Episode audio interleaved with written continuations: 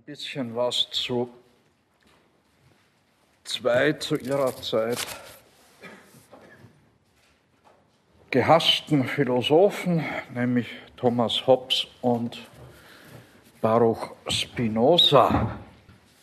Ja, Thomas Hobbes, fünfzehnhundertachtundachtzig geboren. Die Furcht war sein Zwillingsbruder, sagt er.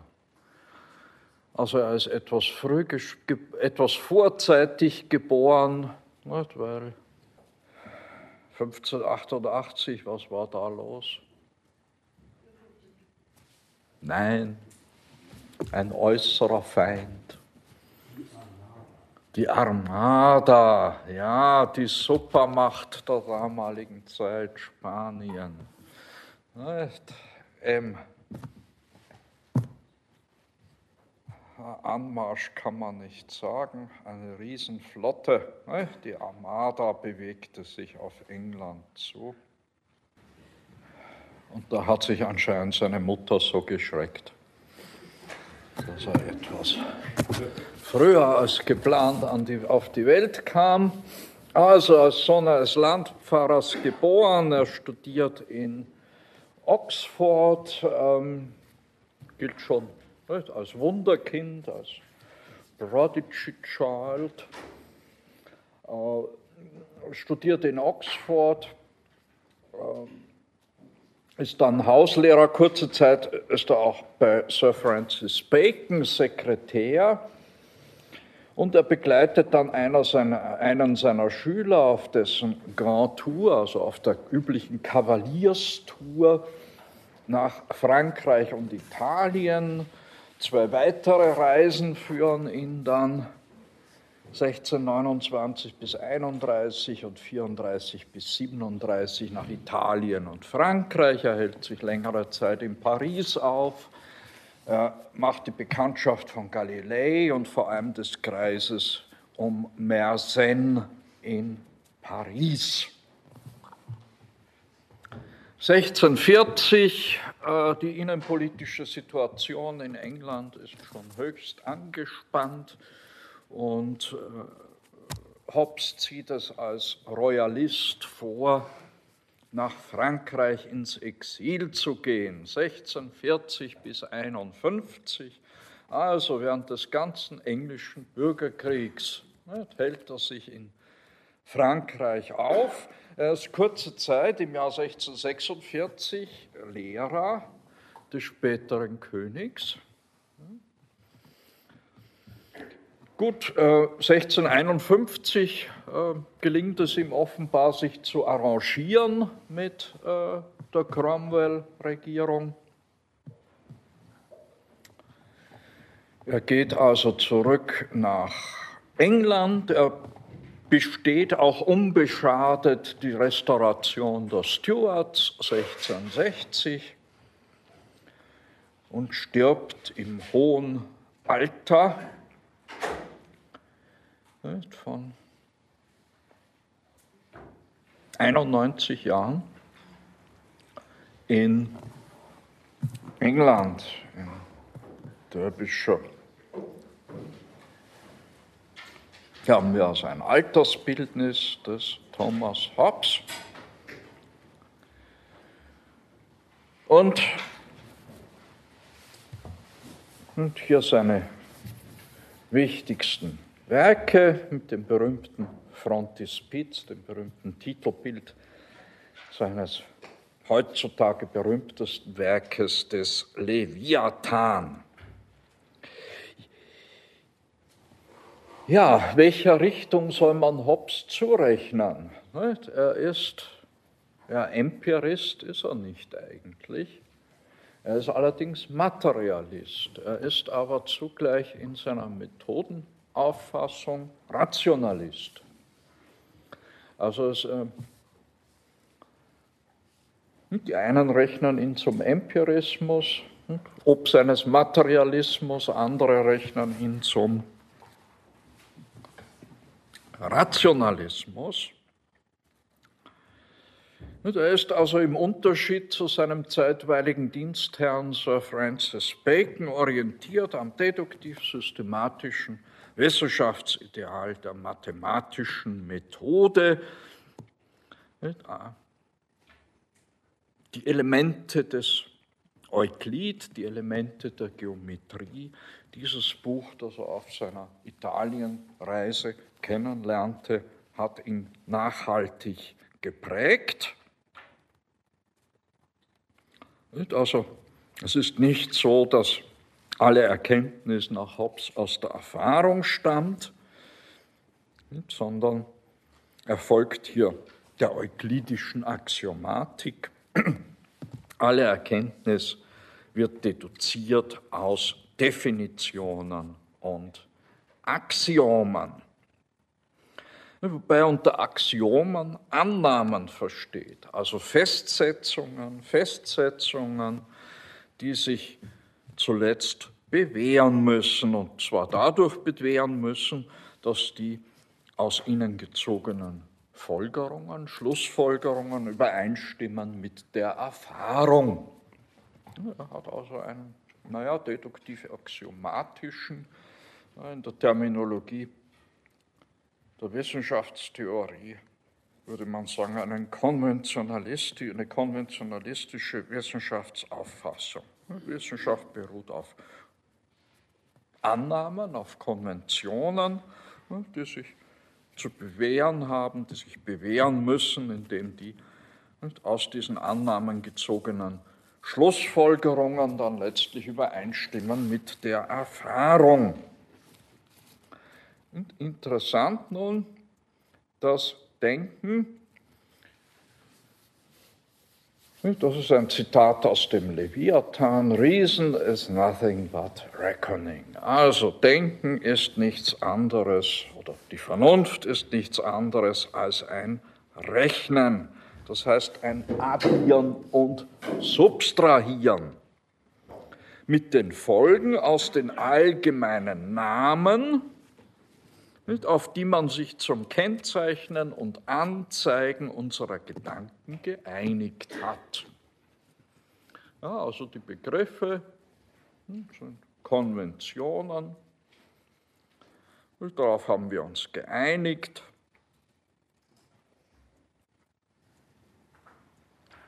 Auf diese allgemeinen Namen, und mit denen addieren und subtrahieren wir und schauen, was rauskommt. Gut, und was ist die Philosophie? Die Philosophie sagt, äh, Hobbes, die Philosophie ist die rationelle Erkenntnis oder rationale Erkenntnis der Wirkungen oder Erscheinungen aus ihren bekannten Ursachen oder erzeugenden Gründen und umgekehrt der möglichen erzeugenden Gründe aus den bekannten Wirkungen. Also Philosophie wird ganz allgemein als Weltweisheit, wie man früher mal sagte, verstanden.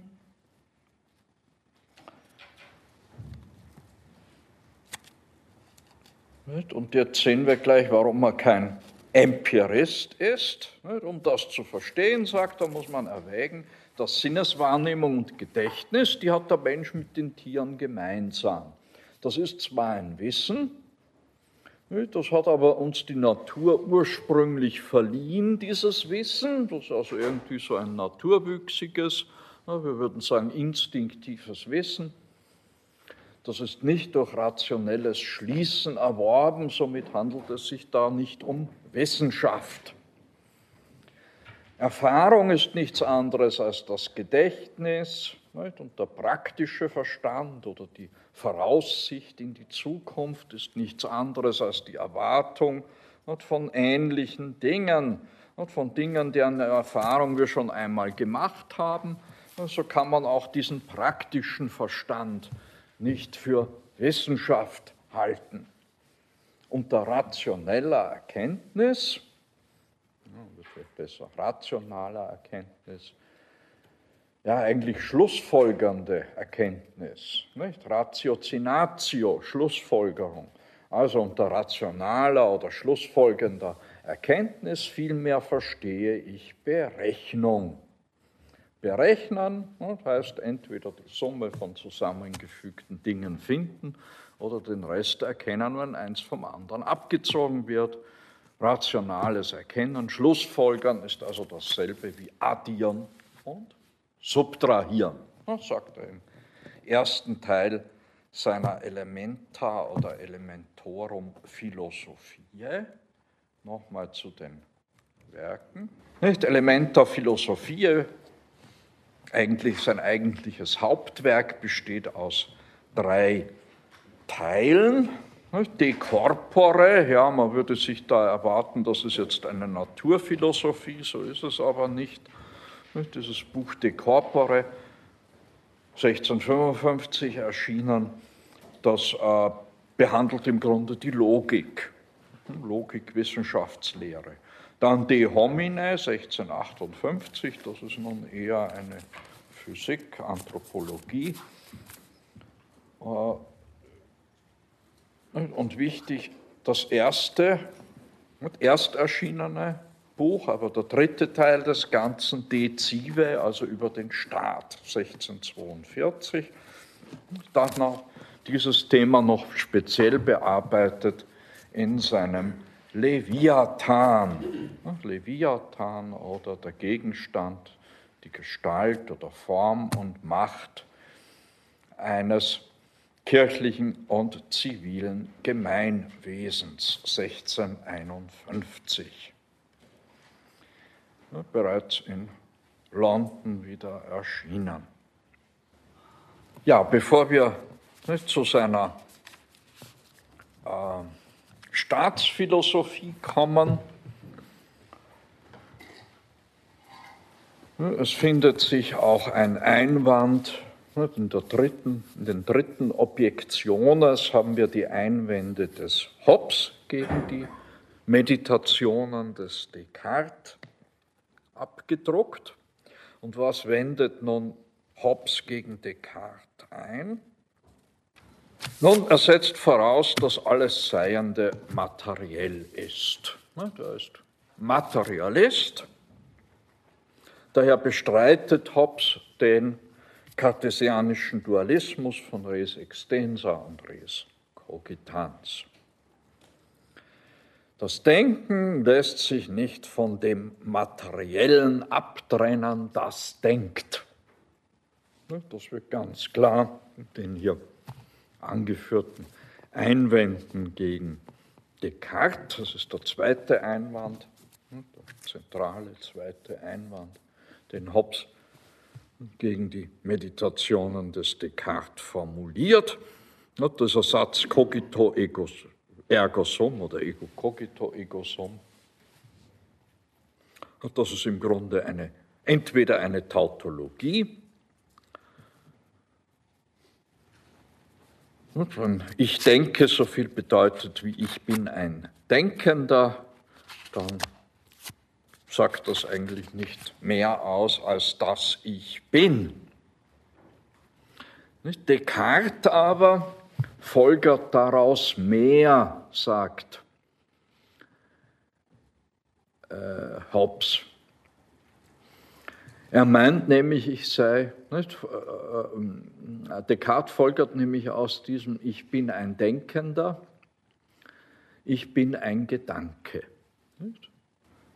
Das folgt aber ebenso wenig, wie wenn ich sage, ich bin ein Verstehender, also bin ich Verstand. Genauso gut könnte man sagen, ich bin ein Spaziergänger, also bin ich ein Spaziergang. Descartes identifiziert die verstehende Sache, also den Denkenden, und das Verstehen, das die, das die Tätigkeit des Verstehenden ist. Nicht alle Philosophen unterscheiden aber doch zwischen dem Subjekt und seinen Fähigkeiten und Tätigkeiten. Und somit ist es nicht ausgeschlossen, dass ein denkendes Ding, und zwar ein materielles Ding, das denkt, meint Hobbes, die Grundlage des Geistes oder des Verstandes ist. Descartes nimmt zwar das Gegenteil an, er beweist es aber nicht. Dann später deutlicher, das dürfte klar sein, es dürfte daraus folgen, dass das denkende Ding, nicht, diese Res cogitans, etwas Körperliches ist. Nicht, denn wir scheint, sind alle Subjekte von Tätigkeiten etwas Körperliches oder Materielles. Also nicht, Hobbes spricht hier ganz deutlich seinen Materialismus aus. Gut, und ebenso wie Gassendi nicht, versteht Hobbes unter einer Idea ausschließlich eine anschauliche Vorstellung. Darum bestreitet er auch die Möglichkeit, dass wir sowas wie eine Idee von Gott haben. Und er bestreitet selbstverständlich damit auch das Vorhandensein angeborener Ideen. Nun, in seiner Staatsphilosophie nun, nicht, im Leviathan, überträgt er seine mechanistisch-materialistische Auffassung auf die Rechts- und Staatstheorie. Er formuliert eine naturalistische Staatstheorie. Er weist die aristotelische Definition des Menschen als eines zoon politikon, also als eines von Natur aus nicht, gesellschaftlichen Wesens zurück. Der Mensch ist nicht von Natur aus gesellig. Ganz im Gegenteil. Die rechtliche Ordnung des Zusammenlebens ist daher auch nicht auf einer naturrechtlichen Grundlage zu errichten. Die rechtliche Ordnung des Zusammenlebens ist nur möglich aufgrund einer absoluten Ordnungsmacht des Staates, sagt Hobbes. Wobei die absolute Monarchie die zweckmäßigste Form zur Durchsetzung dieses staatlichen Gewaltmonopols ist. Also der Theoretiker des Absolutismus. Oder, naja, im Grunde ist er der Theoretiker des ne, Gewaltmonopols des neuzeitlichen Staates. Vor dem Hintergrund der politischen Erfahrungen seiner Zeit, ja nicht nur seiner Zeit, das hatte ich jetzt vergessen zu sagen, also die erste größere Arbeit, die Hobbes publizierte, war eine Übersetzung der Geschichte des Peloponnesischen Krieges von Thukydides. Ja, und da geht es ja grausam zu, nicht? In diesem dreißigjährigen Krieg, den Athen und seine Bundesgenossen und Sparta und seine Bundesgenossen gegeneinander geführt haben. Und vor allem ist die Demokratie Athen dabei aus eigener Blödheit zugrunde gegangen. Oder hat jedenfalls. Musste bedingungslos kapitulieren. Ja, dies, diese historische Erfahrung und ja, die Religionskriege in Frankreich, in Deutschland vor Augen, den Bürgerkrieg in England vor Augen, entfaltet Hobbes oder überlegt sich Hobbes, ja, wie können wir all diesen zerstörerischen Bürgerkriegen Einhalt gebieten. Wie können wir ein stabiles Gemeinwesen errichten?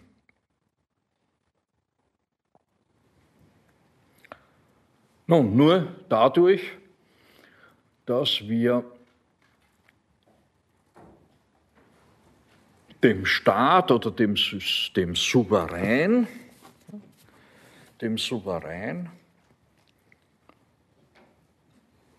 äh, das Gewaltmonopol sichern.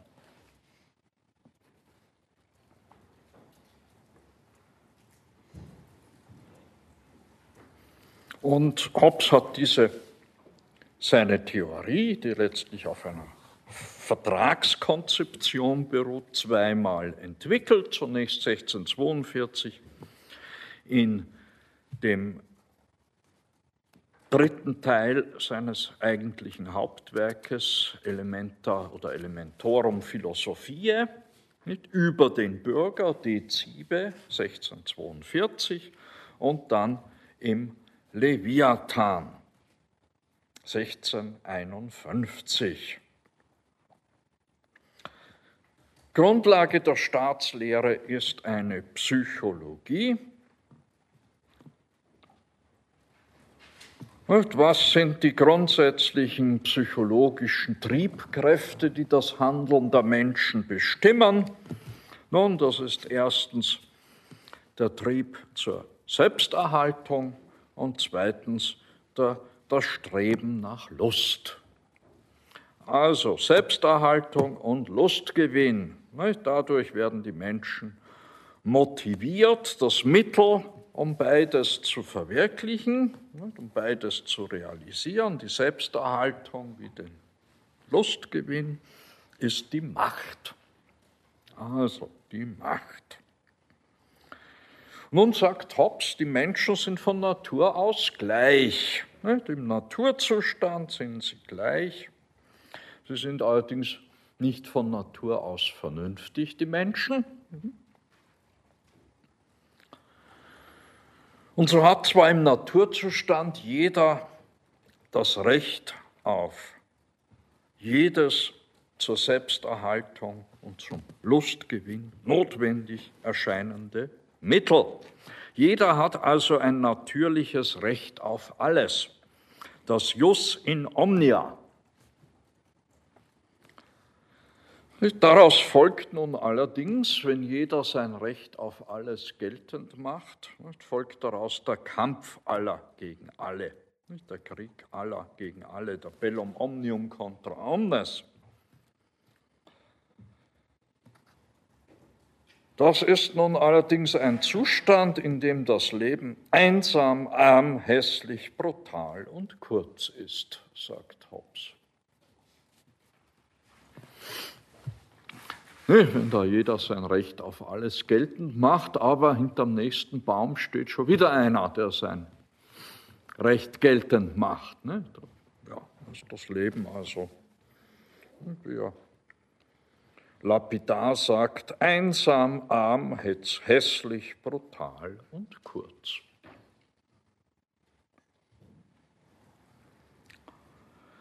Nun ist der frühzeitige gewaltsame Tod nun allerdings ein höchstes Übel. Ne? Der widerspricht nämlich dem grundlegenden Trieb nach Selbsterhaltung. Um diesem frühen Tod zu entgehen, müssen also die Menschen aus diesem Naturzustand heraustreten. Sie müssen ihr natürliches Recht, und zwar eben ihr natürliches Recht auf alles, ihr Jus in Omnia aufgeben. Sie müssen juristisch gesprochen einen Vertrag abschließen, und zwar einen Vertrag zugunsten eines Dritten, nämlich des Souveräns. Sie müssen all ihre Rechte auf den Souverän übertragen und erst dadurch entsteht das Gemeinwesen, die politische Gemeinschaft der Commonwealth, wie äh, Hobbes das nennt, also ein Gemeinwesen. Erst durch den Gesellschaftsvertrag wird der lebensbedrohende Antagonismus der Einzelinteressen überwunden und es entsteht der Commonwealth oder der Leviathan, nicht? Der sterbliche Gott, wie Hobbes sagt, der sterbliche Gott, dem wir unter dem unsterblichen Gott unseren Frieden und unsere Verteidigung verdanken. Bei Dieser Name Leviathan, den entnimmt Hobbes dem Buch Hiob, Kapitel vierzig, einundvierzig. Da zeigt Gott dem Hiob, der, der, der es wagt, mit ihm zu rechten, nicht, demonstriert ihm Gott seine Schöpfermacht und weist ihn dahin auf den Behemoth und den Leviathan. Gemeint sind das Nilpferd und das Krokodil. Und von dem heißt es abschließend auf Erden, diesen grauslichen Viechern da, auf Erden ist ihm niemand zugleichen. Er ist gemacht, ohne Furcht zu sein. Er verachtet alles, was hoch ist. Er ist ein König über alles stolze Wild. Also das ist der Leviathan, der sterbliche Gott, dem wir unter dem unsterblichen Gott unseren Frieden und unsere Verteidigung verdanken. Der Souverän, indem wir unser Jus in Omnia, unser Recht auf alles, auf den Souverän übertragen, entsteht erst der Commonwealth, das Gemeinwesen, das politische Gemeinwesen. Ja, jetzt ist die Frage, wer ist nun der Souverän? Da kennt Hobbes aus der Tradition drei grundsätzlich unterschiedliche Formen der äh, Regierung. Nicht? Entweder ist einer der Souverän, dann haben wir es mit einer Monarchie zu tun, oder alle sind der Souverän, dann haben wir eine Demokratie, oder es sind nur einige der Souverän, dann handelt es sich um eine Aristokratie. Im Grunde ja, ergibt sich nur an, aus einer Überlegung ein Vorrang für die Monarchie. Nicht? Dort, wo das öffentliche und das private Interesse am engsten miteinander verbunden sind, sagt Locke, ja, sagt Hobbes, sagt Hobbes, nicht? Nur dort ist dem öffentlichen Interesse am meisten gedient. Und das ist der Fall in der Monarchie. Nicht? Nur in der Monarchie.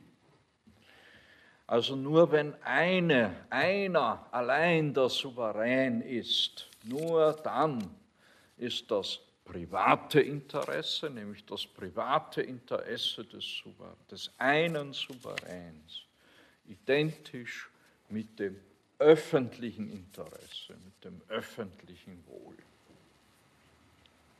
Nicht? Die Reichtümer, die Macht und die Ehre eines Monarchen,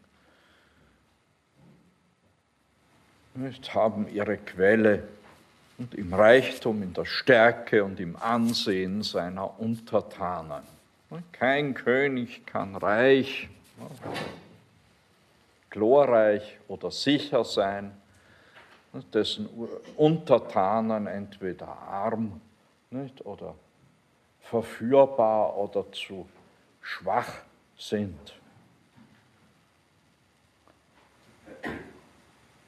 Nicht, die können dann in einem Krieg gegen Feinde nicht standhalten.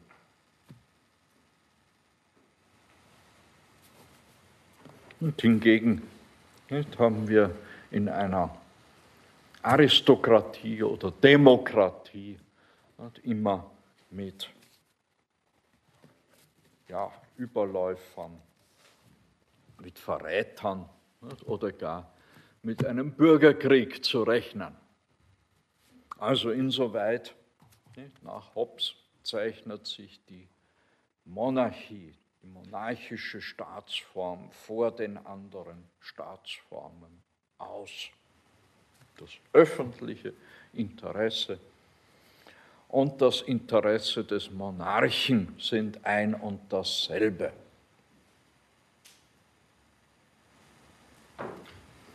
Nun will es ja fast scheinen, nicht, als sei mit dieser Übertragung aller Rechte auf den Souverän, noch dazu dann auf den einen Souverän, nicht, als hätten damit nicht, alle Untertanen nun auch ihre Freiheit gänzlich eingebüßt. Es gibt allerdings auch ein schönes Kapitel mit dem Titel Of the Liberty of Subjects, also über die Freiheit der Untertanen im Leviathan. Und da sagt Hobbes schlicht, wenn der Souverän das, wofür er souverän ist, das, wozu wir ihm und all diese, unser Recht auf alles übertragen haben, und wenn er diese Funktion nicht mehr erfüllt, dann liegt es in unserer Hand, uns dieses Recht wieder zu nehmen. Nicht nur solange er, und, solange er fähig ist, uns zu beschützen, hat er auch besteht auch eine Verpflichtung der Untertanen gegenüber dem Souverän.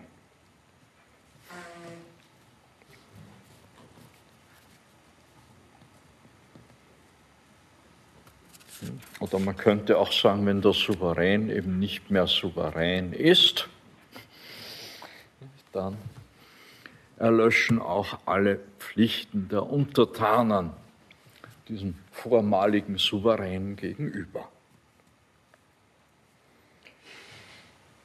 Nun, aufgrund dieser schonungslosen,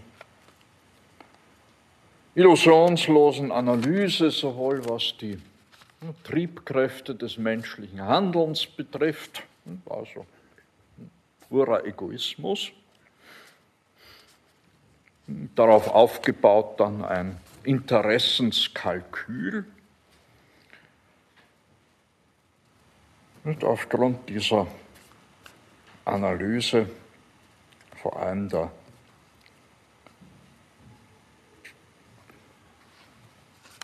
der menschlichen Psyche, ist Hobbes einer der unbeliebtesten Philosophen in seiner Zeit, fast ebenso unbeliebt wie Spinoza. Also Baruch Spinoza, oder im Portugiesischen Bento de Spinoza, oder latinisiert Benedictus de Spinoza, sechzehnhundertzweiunddreißig, in Amsterdam geboren, mit vierundvierzig Jahren bereits an der Lungenschwindsucht in Den Haag verstorben. Wir haben ein, ein Bild, das ihm zeigt.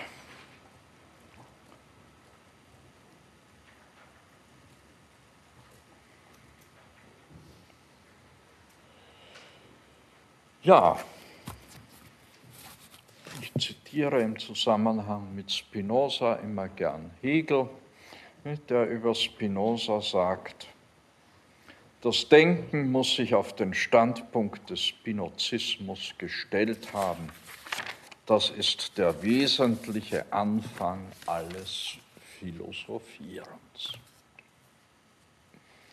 Wenn man anfängt zu philosophieren, muss man zuerst Spinozist sein. Naja, Hegel war mal Spinozist. Die Seele, jetzt der schöne Satz, die Seele muss sich baden in diesem Äther der einen Substanz, in der alles, was man für wahr gehalten hat, untergegangen ist. Es ist diese Negation alles Besonderen, zu der jeder Philosoph gekommen sein muss. Es ist die Befreiung des Geistes und seine absolute Grundlage. Also man muss nicht durch diesen, man muss sich baden in diesem Äther der einen Substanz. Durch diese Eiswüste hindurch. sein zweideutiges, nicht, Lob, das hier Hegel dem Spinoza zollt. Also in Amsterdam geboren, sein Vater Kaufmann, ähm, die Geschäfte gehen dann schlecht, ähm, sechzehnhundertvierundvierzig, also die Familie stammt aus äh, von der Iberischen Halbinsel, wohl aus Portugal. Der, äh, der Vater stirbt sechzehnhundertvierundfünfzig, bald danach äh, ja, die Firma ist offenbar so überschuldet, dass also Spinoza das väterliche Erbe gar nicht antritt. Äh, entscheidend dann am siebenundzwanzigsten Juli sechzehnhundertsechsundfünfzig wird äh, Spinoza aus der jüdischen Gemeinde ausgestoßen. Er ist in Kontakt mit Mennoniten,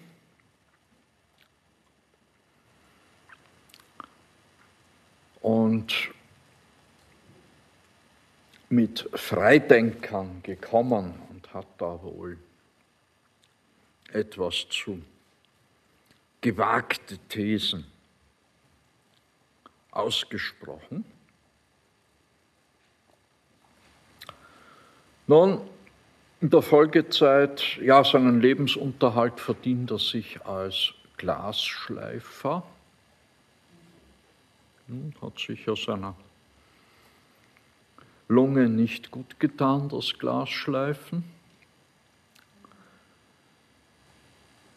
Gut, und er setzt sich intensiv mit der kartesischen Philosophie auseinander.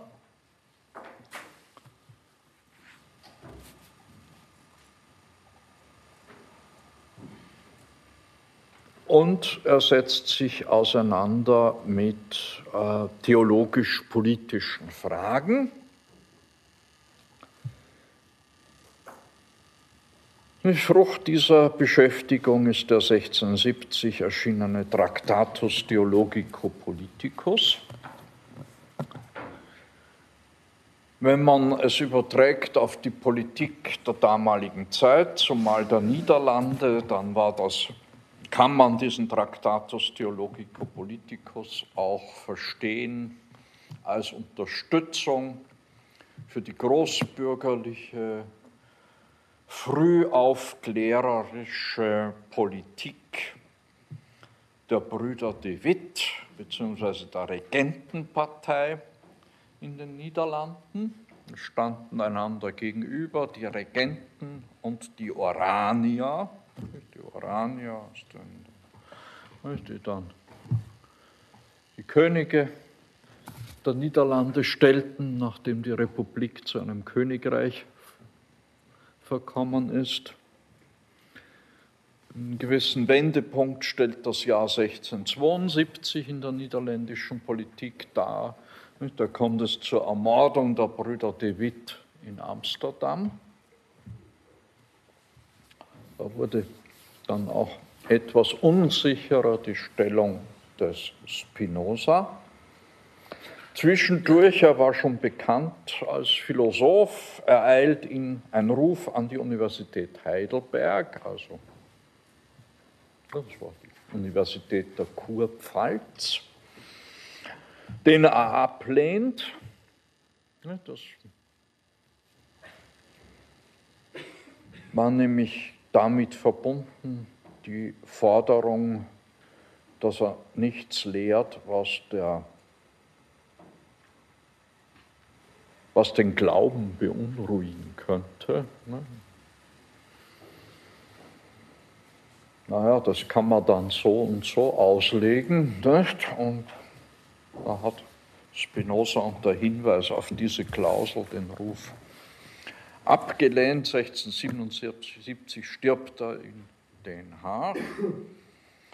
Freunde Spinozas geben dann die Opera posthuma heraus, sechzehnhundertsiebenundsiebzig, eigentlich erst sechzehnhundertachtundsiebzig erschienen, aber die Zeitangabe, die, das Erscheinungsjahr ist mit sechzehnhundertsiebenundsiebzig, also noch dem äh, ähm, Todesjahr des Spinoza angegeben. Äh, Und in diesen Opera posthuma ist also sein Hauptwerk, sein philosophisches Hauptwerk, die Ethik, nicht nach geometrischer Manier dargestellt, enthalten ebenso wie ein Traktatus Politicus, ebenso wie eine hebräische Schulgrammatik, die wichtigste Werkausgabe sind die Opera in vier bzw. dann fünf Bänden, mit in Heidelberg erschienen neunzehnhundertfünfundzwanzig bzw. das Supplementband siebenundachtzig bzw. dann in, bei meiner in, zuletzt dann in Hamburg die sämtlichen Werke in, mittler, in sieben Bänden.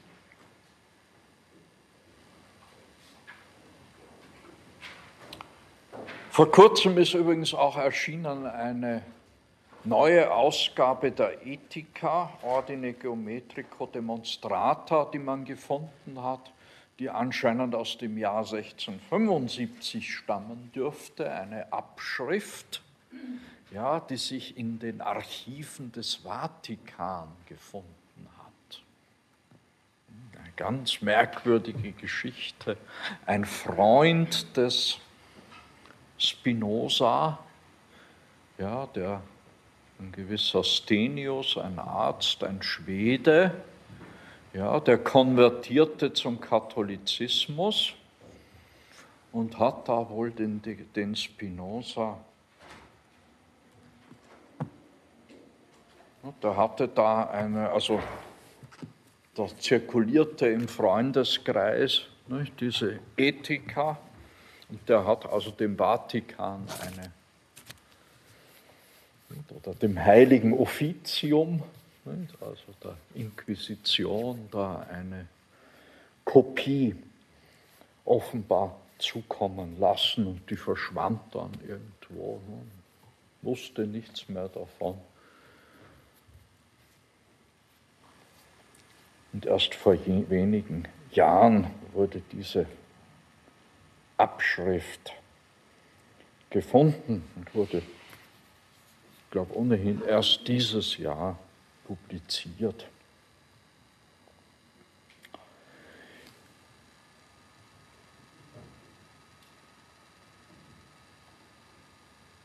Ja, besonderen Zorn der Theologen, nicht, erweckt sein Tractatus Theologico-Politicus. sechzehnhundertsiebzig, anonym publiziert. Es ist die einzige von Spinoza selbst herausge- herausgegebene Schrift. Sie sehen hier das Titelblatt aus dem Jahr sechzehnhundertsiebzig. Das ist nicht in Hamburg, wie hier angegeben, nicht? Fälschlich. Ja, sozusagen mystifiziert. Es ist eine Mystifikation. Das ist nicht in Hamburg, sondern in Amsterdam erschienen, dieser Tractatus Theologico-Politicus.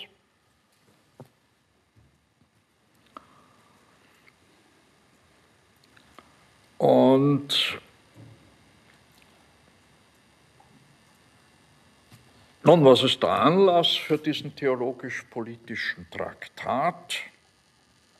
Nun, das ist Verteidigung gegen seinen Ausschluss aus der jüdischen Gemeinde, dieses prägende Erlebnis verarbeitet Spinoza. Politisch gesehen vertritt er das Programm der Regentenpartei. Das Buch wird dann auch vier Jahre später, sechzehnhundertvierundsiebzig, prompt durch den holländischen Hof verboten. Ja, also die Oranier haben die Oberhand und Prompt wird das Buch verboten. Nun, was ist der Inhalt? Kampf gegen Wunderglauben, äh, Kritik an einer wörtlichen Auslegung der Heiligen Schriften, Forderung nach einer wissenschaftlichen Bibelkritik und Forderung nach einer strikten Trennung von Politik und Religion, von Religion und Wissenschaft. Die politische und die religiöse Meinungsfreiheit fordert Spinoza ein. Also es ist im Wesentlichen, ne, dieses Programm einer, naja, eines weltläufigen Großbürgertums, dessen politische, dass seine politische Manifestation, seine politischen Vertreter in der Regentenpartei hat. Und die kamen dann allerdings schwer unter Druck, sechzehnhundertzweiundsiebzig, die Franzosen unter ihrem allerchristlichsten König Ludwig der vierzehnte fielen in, den Niederland, in die Niederlande ein. Gut, und die Regentenpartei, die hatten zwar die Flotte ausgebaut, also Holland verfügte über eine, wahrscheinlich die größte Flotte der damaligen Zeit, aber die Landstreitkräfte waren vernachlässigt.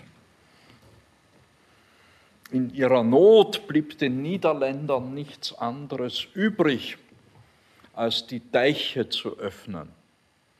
Na, da sind etliche Franzosen ersoffen, erstens.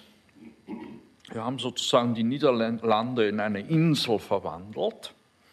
Der Nachteil war allerdings, dass weite Landstriche unter Wasser standen, dass die Bauern da in den südlichen Niederlanden dann wenig erfreut waren über diese,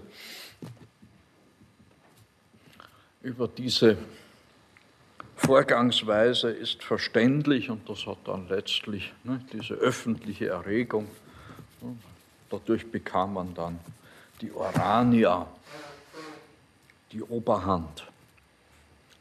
Und es war schlecht für die Brüder de Witt, die da gelyncht wurden. Ähm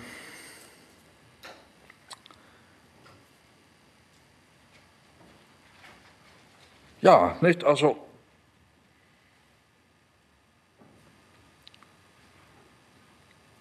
nach Spinoza ist das Ziel der Religion nicht die Erkenntnis der Wahrheit, nicht, sondern die Religion fordert Frömmigkeit und Gehorsam. Frömmigkeit und Gehorsam entfalten sich aber nur, wenn die Religion davon Abstand nimmt, sich in Wissenschaft einzumischen, also in die Sache des Denkens einzumischen.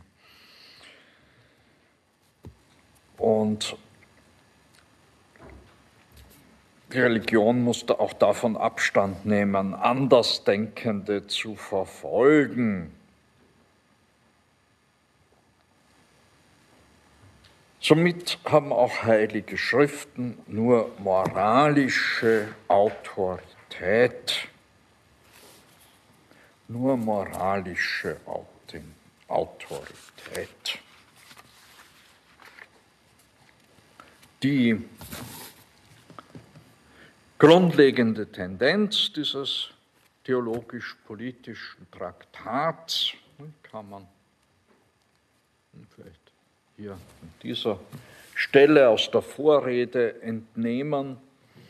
Ich habe mich oft darüber gewundert, schreibt Spinoza, dass Leute, die sich rühmen, die christliche Religion zu bekennen, also nicht den Grundsätzen Liebe, Freude, Frieden, Mäßigung und Treue gegen jedermann zu folgen, dass diese Menschen dennoch in der feindseligsten Weise miteinander streiten, nicht? Also die Christen miteinander, und täglich den bittersten Hass gegeneinander auslassen, sodass man ihren Glauben eher daran als an, nicht, den von ihnen gepriesenen Tugenden erkennt.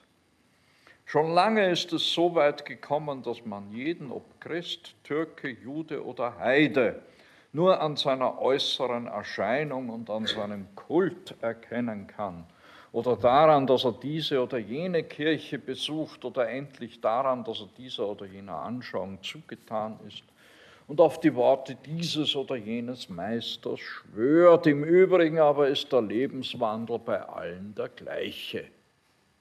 Hm? Also, ob Christ, Türk, Jude oder Heide, alles die gleichen Fraster. Also,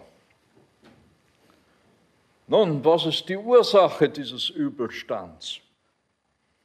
Nun, der ist zweifellos darin zu suchen, dass es das Volk für die Sache der Religion hält, die Dienste der Kirche als Würden und die Kirchenämter als Pfründe anzusehen. Und sie halten die Geistlichen hoch in Ehren.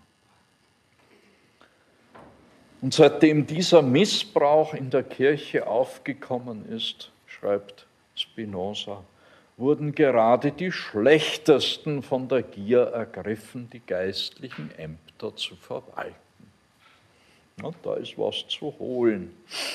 Der Drang, die göttliche Religion auszubreiten, sank zur schmutzigen Habgier und Ehrsucht herab und das Gotteshaus selbst zum Theater, in dem sich nicht mehr Kirchenlehrer, sondern Redner hören ließen, denen es nicht darauf ankam, das Volk zu belehren, sondern die wollten das Volk nur zur Bewunderung hinreißen und die Andersdenkenden öffentlich angreifen.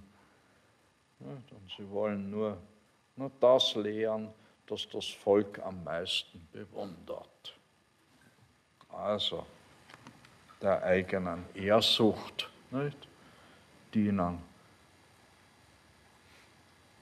die Verwalter des Himmelreiches hier auf Erden. Also muss man ihren Einfluss in öffentlichen Angelegenheiten zurückdrängen. Nun kommen wir zu seinem Hauptwerk, der Ethica, Ordine Geometrico Demonstrata.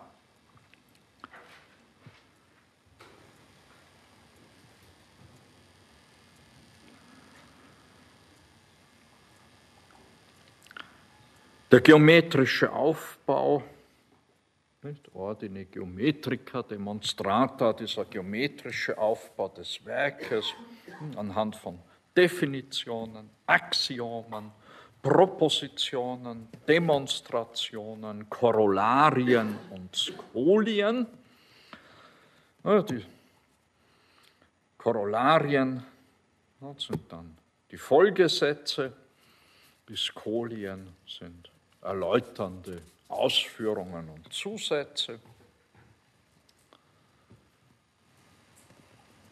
Und dieser Aufbau findet sich teils auch schon bei Descartes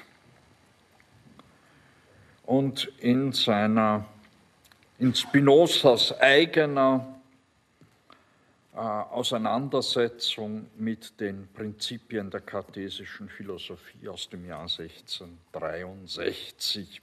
In diesen Prinzipien der Philosophie des Descartes weicht Spinoza nun in einem entscheidenden Punkt von Descartes ab oder kritisiert Descartes.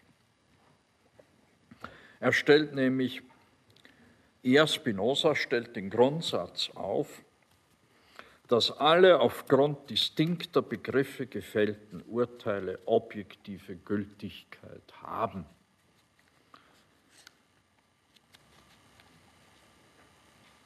Diese objektive Gültigkeit will Descartes ja erst auf dem Umweg über den Gottesbeweis sicherstellen. Und da sagt nun Spinoza, Nicht? Dieser Gedankengang bei Descartes ist zirkulär. Denn der Gottesbeweis nicht, setzt seinerseits ja bereits die Geltung des Wahrheitskriteriums voraus.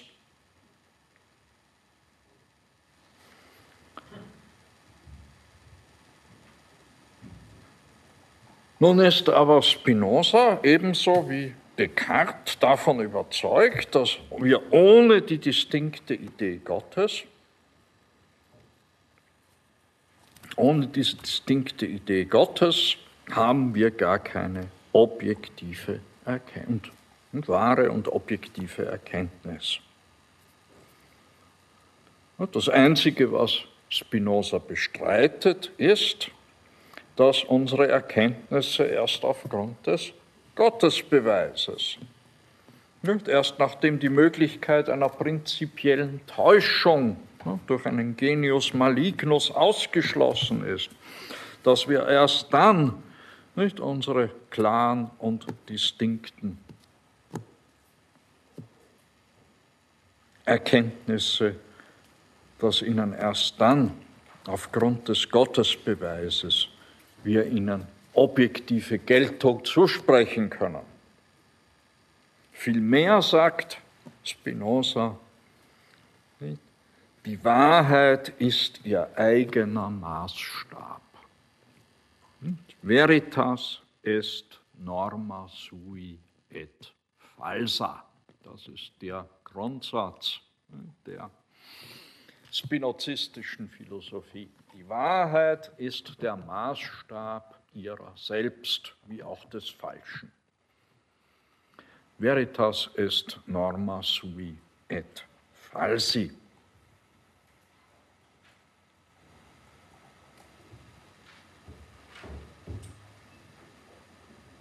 Wahrheit ist ihr eigener Maßstab. Das bedeutet, dass es kein äußerliches, von der Einsicht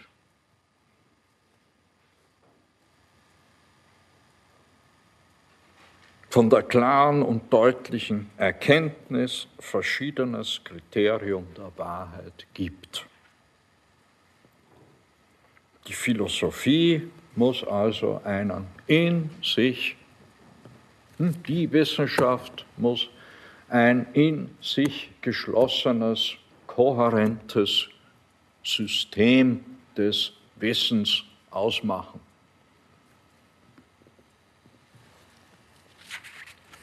Philosophie ist ein System, der Zusammenhang aller wahren Sätze.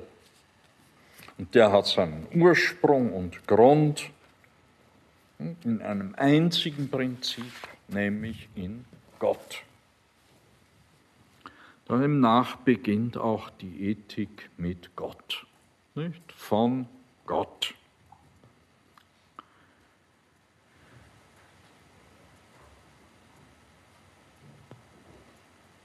Also der erste Teil, De Deo. Hier beginnt Spinoza mit acht grundlegenden Definitionen. Nicht? Die erste lautet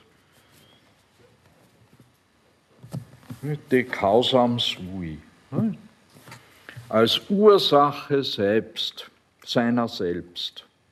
Nicht? Verstehe ich das, dessen Wesen die Existenz impliziert. Nicht? Also das,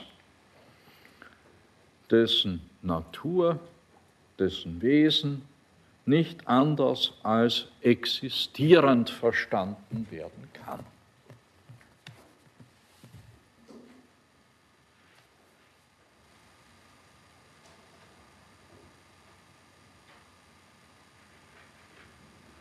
Und das ist der ontologische Gottesbeweis.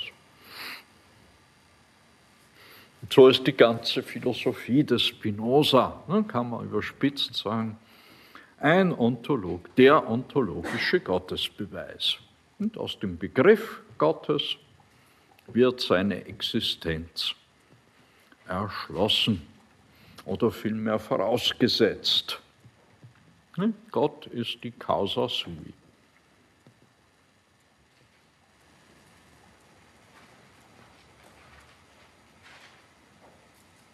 Die Ursache ihrer selbst, dieser Begriff schließt schon die Existenz mit ein. Nun zusammenfassend folgt jedenfalls aus den acht grundlegenden Definitionen: Es gibt nur einen Gott, weil es nur eine unendliche Substanz geben kann. Alle Attribute und alle Modi, nicht alle Eigenschaften und Abwandlungen der Eigenschaften sind nämlich der einen Substanz, der einen unendlichen Substanz, sind in Gott.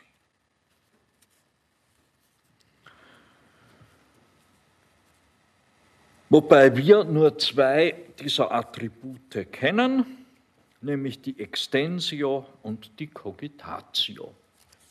Ausdehnung und Denken sind die beiden uns bekannten Attribute Gottes oder der einen Substanz. Also keine zwei Substanzenlehre wie bei Descartes, res extensa und res cogitant, sondern Extensio und Cogitatio, Ausdehnung und Denken, sind die beiden uns bekannten Attribute der einen Substanz.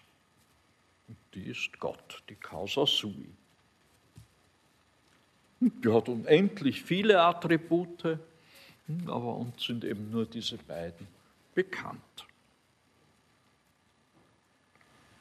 Nun, Gott ist die einzige Ursache, die einzige Causa efficiens. Das ist aber die immanente, die inbleibende, die nicht in anderes übergehende Ursache. Deus est omnium rerum causa immanens. Gott ist die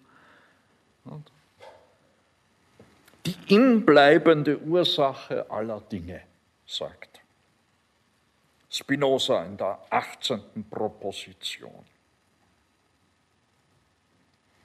Und die einzelnen Objekte, die res particulares, die einzelnen Dinge, sind nichts anderes als Affektionen der Attribute Gottes.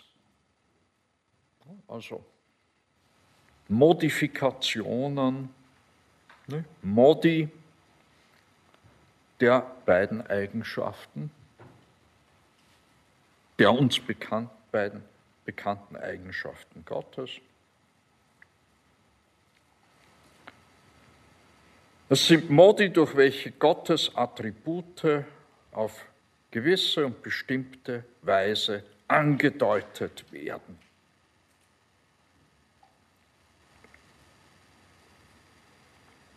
Und somit ist jedes Ding, das dazu bestimmt ist, irgendetwas zu wirken, notwendig von Gott dadurch dazu bestimmt worden.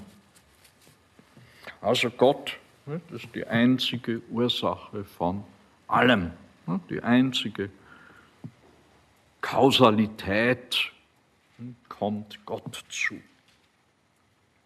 Es gibt also in der Natur nichts Zufälliges, sondern alles ist Vermöge der Notwendigkeit der göttlichen Natur bestimmt, auf gewisse Weise zu existieren und zu wirken. neunundzwanzigste Proposition.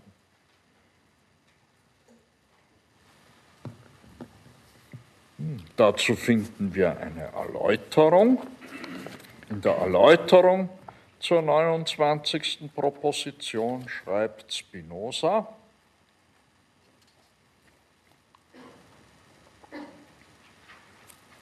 Da unterscheidet er zwischen Natura Naturans und Natura Naturata, nämlich der schaffenden Natur und der geschaffenen Natur.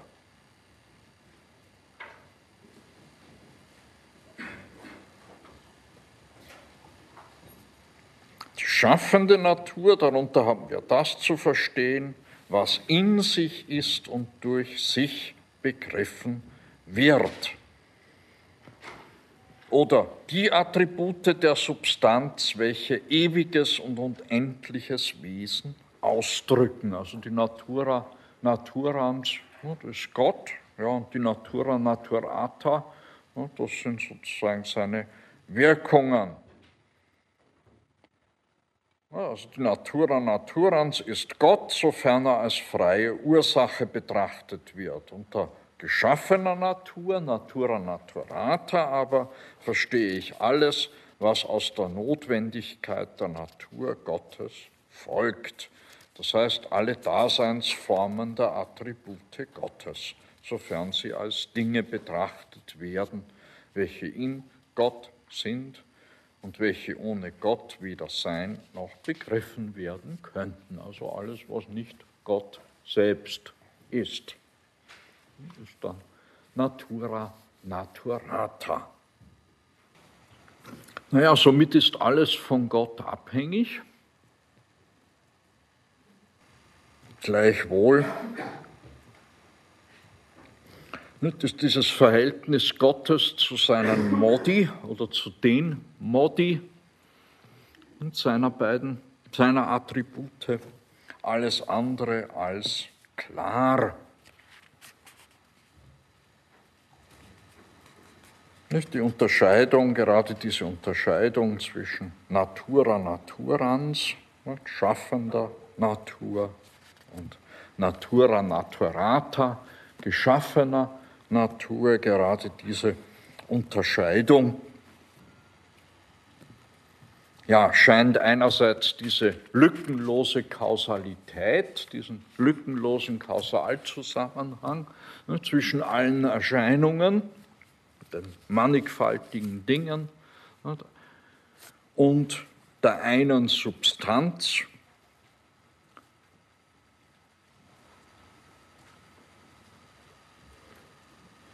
in gewisser Weise zu durchbrechen, sodass wir dann eben unterscheiden müssen zwischen Gott und seinen Geschöpfen. Und andererseits, wie können wir dann von einer lückenlosen Kausalkette sprechen, durch die, die Modi, also alle Dinge und alles, was da geschieht und ist, und west und kreucht und fleucht. Wie sollen wir das alles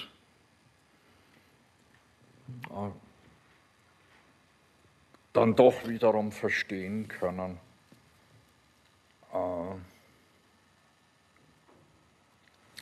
als Ausfluss, Ausdruck der einen einzigen göttlichen Kausalität?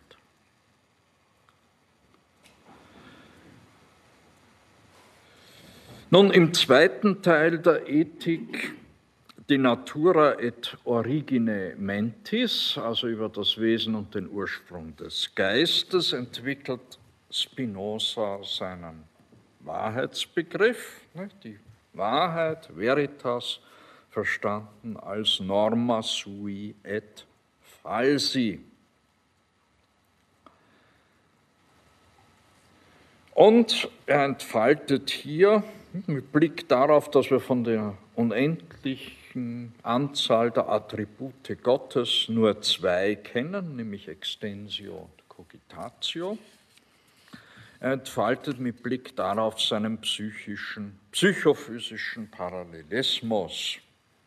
Die einzelnen Gedanken haben Gott als denkendes Wesen zur Ursache, die einzelnen Körper haben Gott als ausgedehntes Wesen zur Ursache.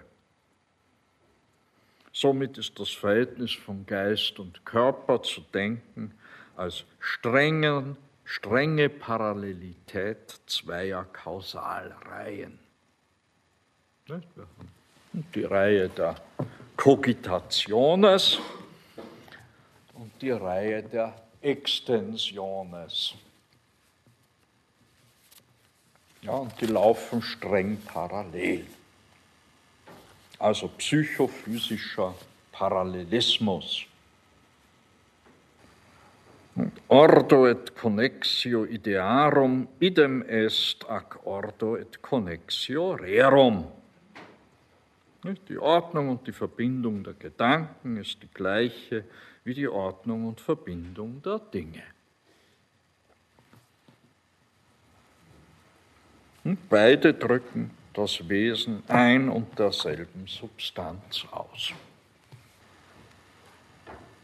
Ebenfalls noch im zweiten Teil der Ethik unterscheidet Spinoza drei Arten der Erkenntnis, nämlich die Opinio oder Imaginatio, das sind die sinnlichen Vorstellungen und die Erinnerungen, das sind Quellen der Täuschung.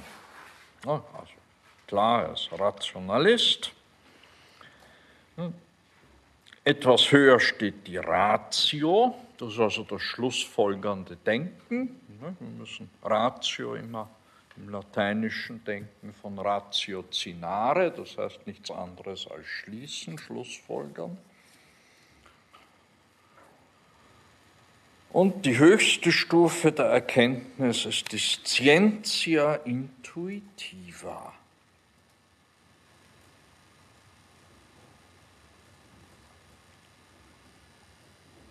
Die Scientia Intuitiva,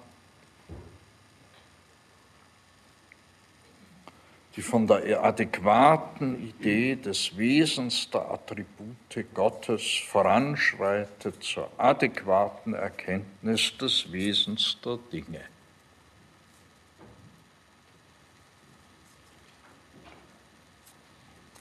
Und indem unser Geist die Dinge wahrhaft und ihrem Wesen nach erkennt, wird unser Geist ein Teil des unendlichen, göttlichen Intellekts.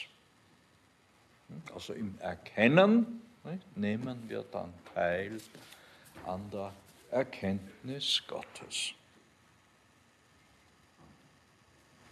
Also Erkenntnis, das ist dann letztlich Erkenntnis sub Eternitatis Specie. Wir erkennen dann zuletzt den notwendigen Zusammenhang aller Dinge in und durch Gott.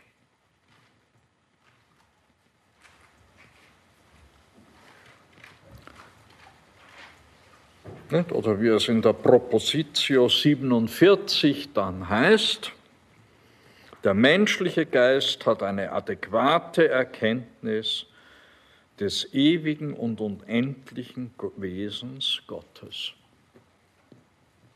Also es ist uns eine, die Erkenntnis des Absoluten ist dem Menschen möglich.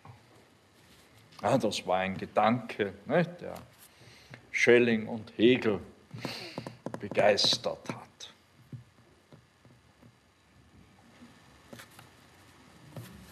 Warum? Einer der Gründe, warum sie sich als Spinozisten verstanden, jedenfalls in ihren Sturm- und Drangjahren. Und ein Problem ergibt sich daraus in Bezug auf die Willensfreiheit. Und der menschliche Wille ist dann letztlich nicht frei bei Spinoza. Im dritten Teil der Ethik, die Origine et Natura Affectum, also über den Ursprung und das Wesen der Affekte.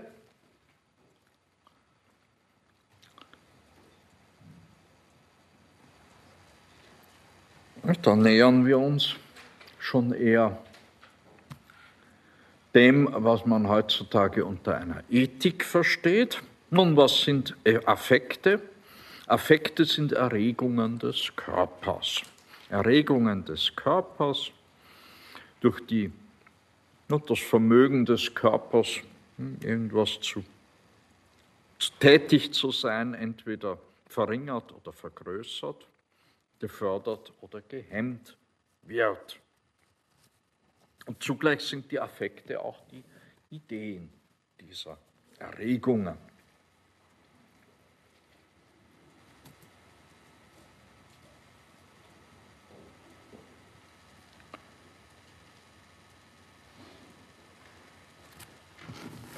Und in diesem Zusammenhang kommt dann Spinoza auf das Freiheitsproblem zu sprechen, im dritten Teil seiner Ethik.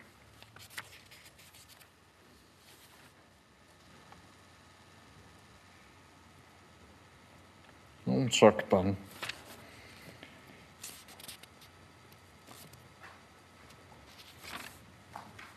in der berüchtigten Anmerkung zum zweiten Lehrsatz, da heißt es, der Körper kann weder den Geist zum Denken noch der Geist den Körper zur Bewegung oder zur Ruhe oder zu irgendetwas anderem bestimmen. Was folgt daraus?